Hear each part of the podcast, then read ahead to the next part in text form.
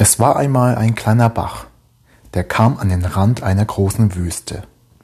Da hörte er eine Stimme, der sagte, Los, geh ruhig weiter. Aber der Bach fürchtete sich vor dem neuen, Unbekannten. Er hatte Angst vor der Veränderung. Er wollte zwar mehr Wasser haben, ein schöneres Leben, aber er wollte sich nicht verändern und er wollte kein Risiko eingehen. Doch wieder sprach die Stimme, wenn du den Schritt nicht wagst, dann wirst du nie erfahren, wozu du in der Lage bist. Vertraue einfach darauf, dass du auch in einer neuen Umgebung zurechtkommst. Fließe ruhig weiter. Da entschloss sich der Bach weiter zu fließen. Es war ihm nicht sehr wohl dabei. In der Wüste wurde es immer heißer und heißer und schließlich verdunstete der Bach. Die aufgestiegenen kleinen Tröpfchen sammelten sich oben in der Luft.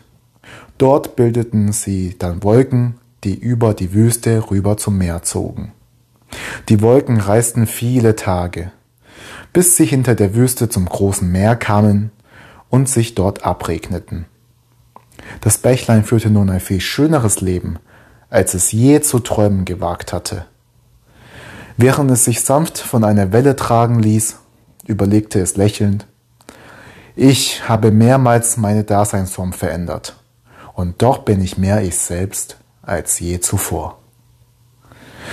Wenn wir das verstehen, dass wir uns immer entscheiden können, dass wir die absolute Macht haben, etwas zu verändern, dann sind wir wirklich frei.